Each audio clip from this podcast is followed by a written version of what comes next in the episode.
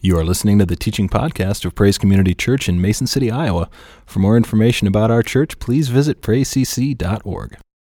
Again, uh, the question that is before us, and I think again that that video kind of really portrays uh, very clearly, is it's not, is there an opportunity? Really, the question is, will we seize the opportunity? Um, not too long ago at McGill University, the engineering and the medical faculties uh, had engaged in an intramural basketball game, and the score was 33 to 34. With about a minute left in the game, the engineers stole the ball from their opponent, and then they kind of just froze it with just excellent passing and ball handling, and they were able to continue doing that until they had run the clock out. Only when the buzzer had sounded did they learn that they were the ones who were behind and not their opponents. They were so wrapped up in freezing the ball, they lost track of the score. There are times where I think sometimes the church, in, in a universal church, kind of gets into looking at buildings and budgets and baptisms. And again, those are all very important things, but sometimes the, the ball of evangelism gets frozen when we really, as a church, in, in, universally, we really need to be in a full court press because we are behind. Let me just ask you a question because I think the answer is going to kind of astound you. Who is the best known person in the world today? Who, who do you think that would be? The best, and you can't answer this if you were at first service. Okay? Who, who is the person you would think would be the most, the best known, most famous person in the world today? If you would have said Billy Graham, you're wrong. If you said Santa Claus, you'd be wrong. If you said the Pope, you would be wrong. If you said Elvis Presley, you would be wrong. If you said Jesus of Nazareth, unfortunately, you would be wrong. Know who it is? Mickey Mouse. Think about it a figure that doesn't even exist is better known, more popular than the Son of God who died for the sins of the world. Someone has well said that they have no fear that the church will succeed, but that it will succeed in those things that do not matter. No matter how many barns or silos are built, what kind of farm machinery you have, how much seed is sown, how much the land is cultivated, how much water you get. The farmer who does not bring in the harvest will eventually cease to be a farmer. Am I right, Dave? Am I right, Jay? Yes. It all comes down to the harvest. The same is true when we are talking about the harvesting of souls for the kingdom of God, leading people to repentance and faith in the Lord Jesus Christ. It all comes down to the harvest. We have before us, and I want to talk about uh, in detail this morning, probably one is one of the most haunting statements in all of the Bible. And it's found in Jeremiah chapter 8, verse 20. And there it says, The harvest is past, the summer is ended, and we are not saved. Now, the prophet Jeremiah, who spoke these words, was in the city of Jerusalem. And he had been warning the nation of Judah of doom and disaster because of their ongoing rebellion against God. And in this very chapter 8, God declares in verse 13, leading up to verse 20, he says there in verse 13 that their fields would be ruined. In verse 17, he says their cities would be ruined. And then in verse 19, he said the people of Judah will either be captured or killed. And Jeremiah warned the people that only God and God alone could deliver them from the armies of Babylon that were marching toward the city. But as so often was the case, they chose not to listen. Instead, they formed an alliance with, the, with Egypt to fight the Babylonians, but Babylon was able to defeat Egypt and marched on Jerusalem. They surrounded the city and they laid siege to the people. Now, back in those days, people lived within the walls of a city, and the crops were outside the walls. And so often the armies, they would just simply wait outside the walls for the people inside to run out of food, and then they would come out and surrender. All the people could do was watch the crops spoil, the harvest wither, and the summer end, and say, We are not saved. They learned the bitter lesson that there is no loss like the loss of the harvest. And so this morning, I want you to see in this text before us three things, three consequences or ramifications of the loss of the harvest. First, there is the reality of the loss. The first statement says, The harvest is past. And right before our very eyes, even in this day and age, the harvest is passing away. The harvest is passing on a global scene. I want you to listen to these statistics. The unevangelized population of the earth is growing at a rate of 23,600 persons per day faster than they are being evangelized. Out of every 100 invitations given to people to become followers and disciples of Christ, 87 of those invitations will be given to people who are already Christians. They've already heard the gospel message, they've already responded. 11.7 of those 100 invitations will be extended to people who have already been evangelized but are non Christians. In other words, they've heard the message of the gospel, they have just chosen to refuse it. Of those 100 invitations, only 1.3 will be extended to individuals who have never heard the gospel message. There are 4.4 billion people in the world who have never heard the name of Jesus.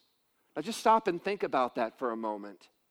23 people a minute, 1,400 people an hour, 32,600 people a day, 235,000 people a week, 12,230,000 people a year will die without ever responding to the gospel of Jesus Christ. So the harvest, it is passing globally. The harvest is also passing nationally. Even when you look here in the United States, the harvest is passing. Even though, as a country, we have the freedom of religion, we have multiple churches in most towns and cities, the gospel message being proclaimed on multiple platforms television, radio, internet, books, etc and yet listen to these facts. Since 1980, there has been no growth in the proportion of the adult population that would classify themselves as born again or evangelical Christians. Since 1970, there has been no appreciable change in the proportion of adults who attend church services at any time during the week. The fastest growing churches right now in America are not Christian. Among those expanding most rapidly are the Mormons, Jehovah Witnesses, and other various cults. So the harvest, it's passing globally, it's passing nationally. And the harvest is also passing individually. It is a proven fact that the harvest, that the most opportune time in the life of a person to be receptive, to be open to the gospel of Jesus Christ is during the prime of life, during the early years of life. Even wise old Solomon seemed to understand this when he said in Ecclesiastes 12:1, he said, "Remember now the creator, remember now your creator in the days of your youth." Several years ago, a very famous evangelist concluded after many, many years of surveying the crowds that would come to his crusades. And he said, if a person isn't saved by the time he's 21, he said the chances are 5,000 to 1 that he will ever be saved. If he hasn't been saved by the time he's 30, he said the chances increase to 15,000 to 1 that he will ever be saved. If he hasn't made that decision by the time he's 40, the chances are 30,000 to 1 that he will not be saved. If he isn't saved by the time he's 50, he said the chances are 150,000 to 1 that he will ever trust Jesus Christ as Lord and Savior. And, and the numbers just go up from there. For some, the harvest is passing. There may be some of you in this room this morning. The harvest is passing, and you don't even realize it. You're getting older, and as you're getting older, your heart is just becoming more and more hardened to the things of God, and you don't even realize it. I mean, look, uh, uh think about this for a moment. Look at most of the adult baptisms that you've seen, and not just here, but just anywhere in churches. How many of those people being baptized are over 60? Just a few. How many of those people are over 70? Hardly any. How many of them are over the age of 80? Never. Dwight L. Moody, the great evangelist, told a story of how one time he was preaching a crusade in a large city. And he was preaching on this very text from Jeremiah 8:20. And when he gave the invitation for people to receive Christ, there was a man and a wife in the crowd, and the man's wife was sitting next to him. She was someone, she was a Christian, she loved the Lord, and she sat next to her husband, weeping, begging, and pleading for him to go forward and to give his heart to Christ. But that man adamantly refused to do it.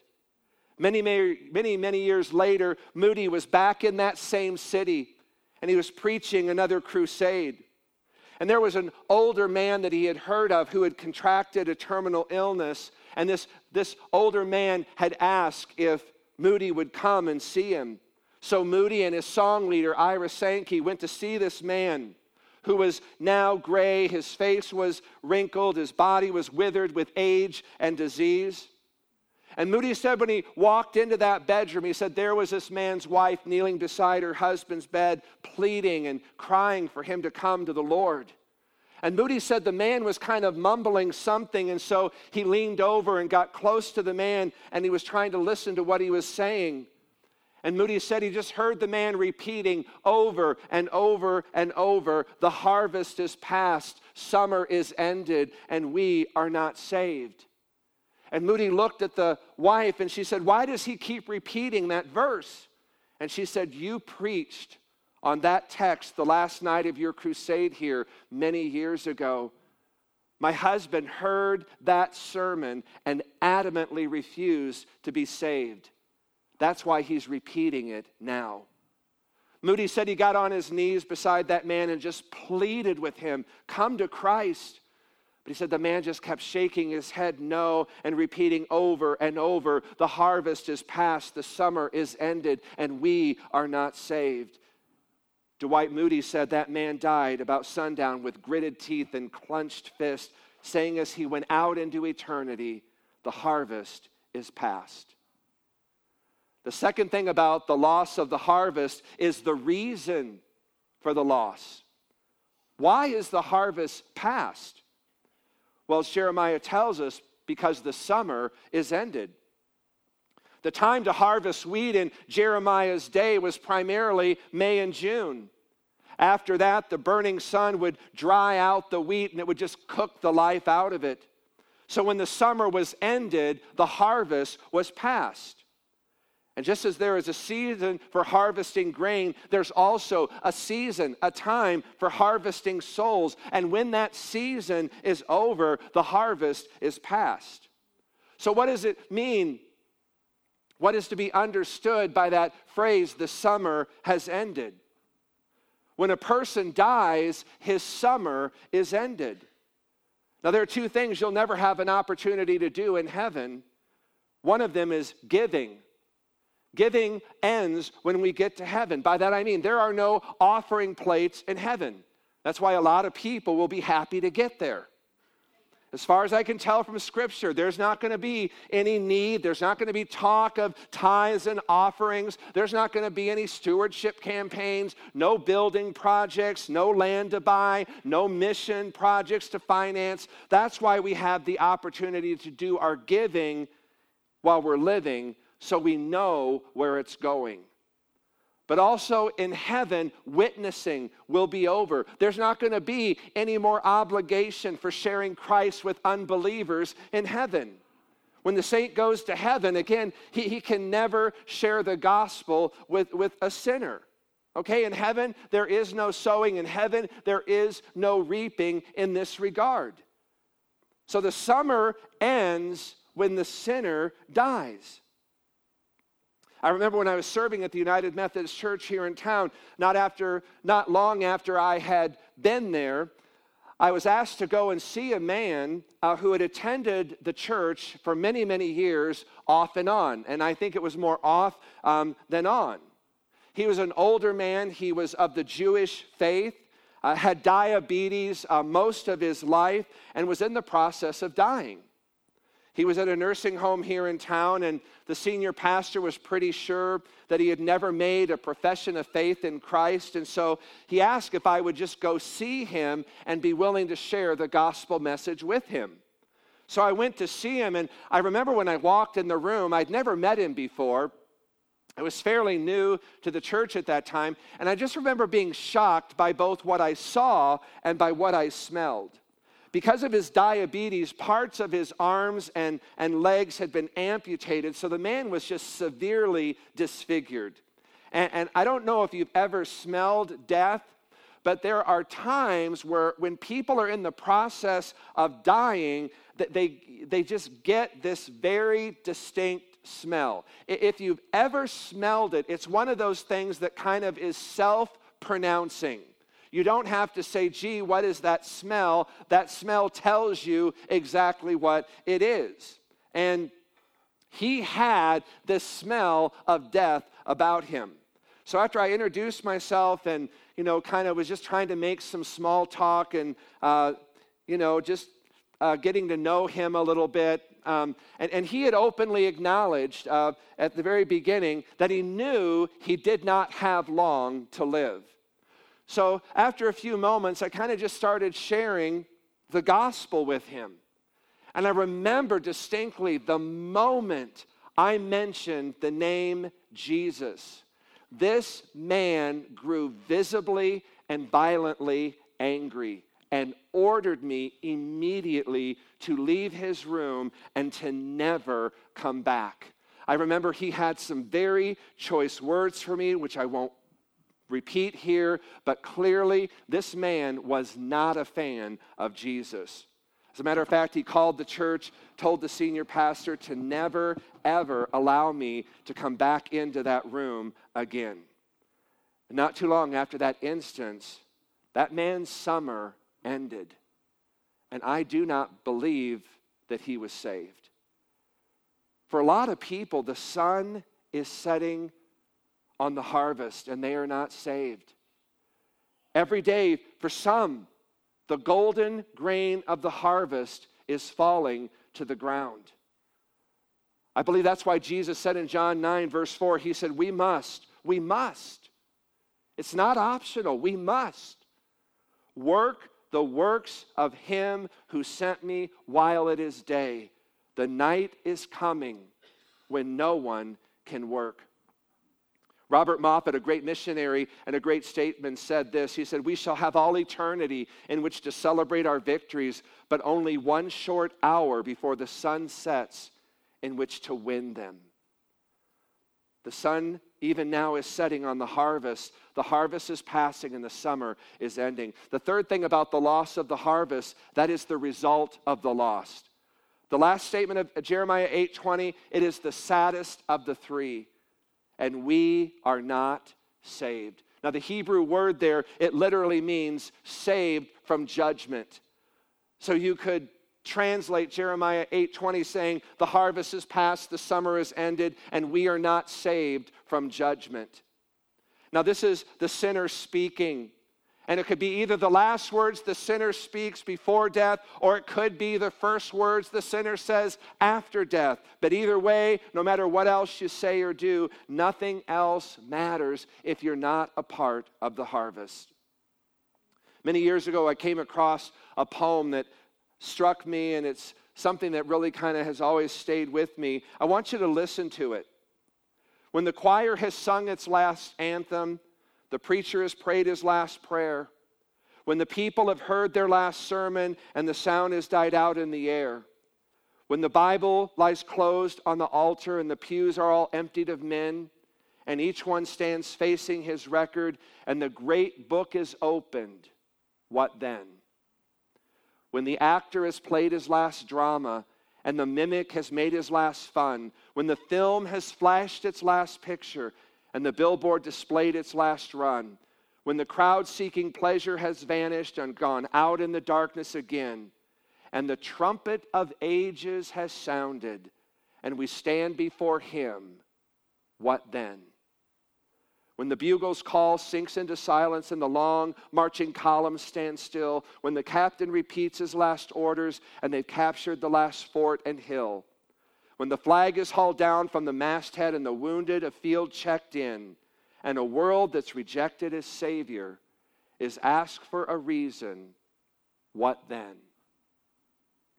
The harvest is past, the summer is ended, and we are not saved.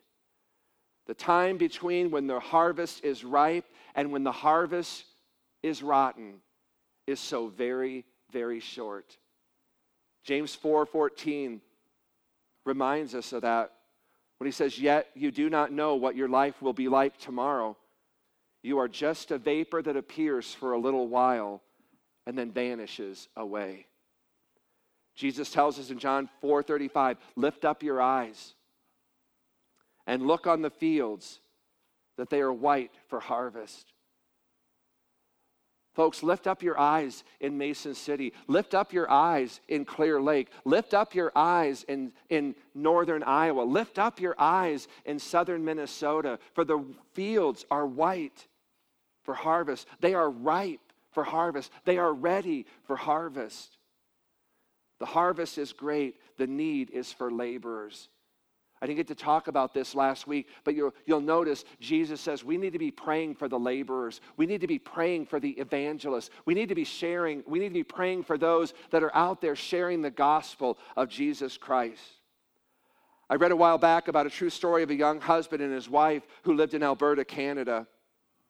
They went out one autumn night in the time of harvesting because they wanted to go out and to see the uh, moon shining upon the wheat fields. On this particular night, the wheat fields were kind of just blowing gently in the wind, and that harvest moon was shining down, and they were so captivated by the beauty of it. They had taken their little son with them. And as they're kind of walking through and they're enjoying the fields and the beauty of the crops as the moon shone down on them, the couple is just walking and they're enjoying the beauty of all of that. And they didn't realize, but they had lost track of their young son. He was just kind of a young tot at that time. And all of a sudden, they kind of realized as they looked around them, the young boy was no longer with them. So they kind of broke apart, and the wife went in one direction, the husband went in the other. They started calling him, searching for him, thinking that he hadn't gotten far and they would find him quickly. But instead, they got further and further away from the spot where they first missed him. And they came to this realization that he's somewhere in this thousand acres of wheat. They also realized that before long, the coldness of that Canadian night air would be settling in, and this little boy was not uh, heavily dressed and would potentially freeze. So the wife stayed there, and the husband rushed back into the city and got people together and said, Please come help us find him. We've got to find our son. So they got as many people together as they could, and they went back into that wheat field to look for that little boy. And it seemed as though they were literally threshing the wheat as they're looking for this lost son. They prayed, they searched, they looked, they called, and finally, as night grew on in its bitterness, one man said, I believe there's a better way to do this. Let's get organized. Let's make a human chain. Let's just stretch out and join hand to hand, and we'll just sweep together through these fields. We'll go up one side and turn around and come back down the other. And if he's in here, we'll eventually find him. Up and down they went until suddenly there was a cry, I found him, and everybody rushed together to find the lifeless, frozen form of that little boy who died of exposure. The story goes that as the people stood around weeping, one voice was heard to say, Oh, why didn't we join our hands together sooner? There are people all around us in Mason City, North Iowa, South Minnesota, who are slipping through the jaws of death into a Christless eternity. And the challenge for us is will we as a church join our hands together for the harvest that the people might come to know Jesus Christ as Lord and Savior? Let me just close with some very, very simple ways that I think we can be involved in the harvesting of souls. One such way, I, th- I, know a lot of you maybe have already done this or you're in the process of doing that, and that is the Operation Christmas Child. It's kind of a shoebox, and inside the shoebox, you'll find there is an insert, and it'll explain everything that you need uh, to do uh, to fill the uh, shoebox, items that you can put in that. Um, and it just really pretty much explains everything. But probably the most important thing that they put in every shoebox that goes to every child that receives one of these shoeboxes around the world is they put a gospel track in there that is in the language of that child. So they're able, as they're looking at everything in the shoebox, they get a gospel track that really lays out the gospel message in a way that they can understand it. We, they've been doing this now for many, many years, and you can actually go online now and you can actually watch testimonies of, of people who are missionaries now, who are pastors because of the gospel track that was in this box. And so, again, I would just encourage you, if you've not yet done this, these boxes are downstairs in the hallway as you come in the door going into the Praise Cafe, and you can just pick one of these up. And this is a very, very simple way to help spread the gospel around the world also uh, is our bus ministry. A lot of you have been very, very generous um, in giving towards that. We've been able to get our bus back up and running, uh, to be able to go and to get people from places like BG Clark and from uh, Prairie Ridge. And again, a lot of these are, are people maybe that have heard the gospel or they've been living the Christian life at one time, but they've gotten distracted, they've gotten sidelined, and, and, and they're in trouble. And again, bringing them here, it, it, it's an opportunity to help get them refocused again, or maybe get focused for the first time on who Jesus Christ is and what he has to offer them. And so, again, we're so appreciative for our bus ministry that, that brings people here where they're able to hear a life changing message. I, I want to just continue to lift up the River City House of Prayer, our CHOP. I know a lot of times they're praying for, uh, for revival, they're praying for evangelism around the world, they're praying for it here in Iowa, in Mason City. And so, uh, again, uh, just going and, and being a part of that, coming together with other like minded believers and just praying. I mean, the Bible says if, if two or more agree on anything, it will be accomplished. And so, again, there is power in corporate prayer. And so I just would encourage you, if you've got an opportunity, any Monday through Friday, noon until I think uh, sometimes 1.15 is, is what they go toward, just come and be a part of that. I know Jim talked about, again, just that day of prayer this coming Tuesday, not just for the election, but praying for our nation, our state, and our city. So our chop is a great way. Uh, tracks out on the uh, Welcome Center, we've got tracks. Um, what I like about these is I really feel like they are relevant. Um, they're, they're nicely done. They're very colorful. They're attractive. Um, and again, all of these give the gospel message. On the back side of it, we put information there about the church, if they would, you know, follow up or follow through and want to attend a church based on what they read in these tracks. These are things that maybe you can just, you know, ladies slip in your purse, guys just slip them in your pocket. And there may come a time where God just kind of, you know, moves you and says, hey, that track you've got in your pocket, your purse, this would be a good person to give it to. And so, again, this is a very, very simple way uh, to just be sharing the gospel message um, with people. I know Cassie had mentioned the nursing home. Uh, you know, I mean, talk about, you know, the, the summer ending. I mean, a lot of the people there at the nursing home, I mean, that is their final place before death. And what a great opportunity to be able to go and to share the gospel message there. So if, if you would like to get involved in, in the nursing home ministry, just going and, and just praying with people. I know Jeannie goes and sings. There's people that go and play instruments. Again, this is, this is the final opportunity for some of these people to hear that gospel message. And so that is important as well. Just inviting family and friends. I mean, some of you are here this morning because someone invited you. You came, you encountered God, and your life was changed. So don't ever stop inviting or asking people um, to come. Also, you'll notice pretty much every Sunday uh, that I have an outline. I try to include on the back side of that. Um, the plan of salvation what a person needs to know. There's a, there's a prayer that you can pray on the back of that outline as well. So that's something that, you know, you can kind of maybe tuck in your Bible. And maybe if you're having a conversation with somebody and, and you kind of want to know what is the plan of salvation, you maybe just kind of pull that out and, and, you know, go through that with them. Pray that prayer with them. So, folks, these are just some very, very simple and yet I think very, very effective ways to be a part of the harvest of, of souls, of bringing people to repentance and faith in Jesus Christ. If we don't do it, who is? it, it is our call, it is our mandate to be that voice um, in, in, this generation. And so I just, I pray uh, it, for, for all of you. And again, Jesus said, pray for the laborers, pray for those evangelists, pray for the ones who are out there uh, sharing this morning. So I'm just going to end by doing um, that this morning. Father, I just ask, Lord, that you would just be with those this morning who really are evangelistic, Lord, the people that are out there uh, just sharing and witnessing to people who are lost, who don't know the gospel. Father, I just pray, Lord, that you would just continue to strengthen them.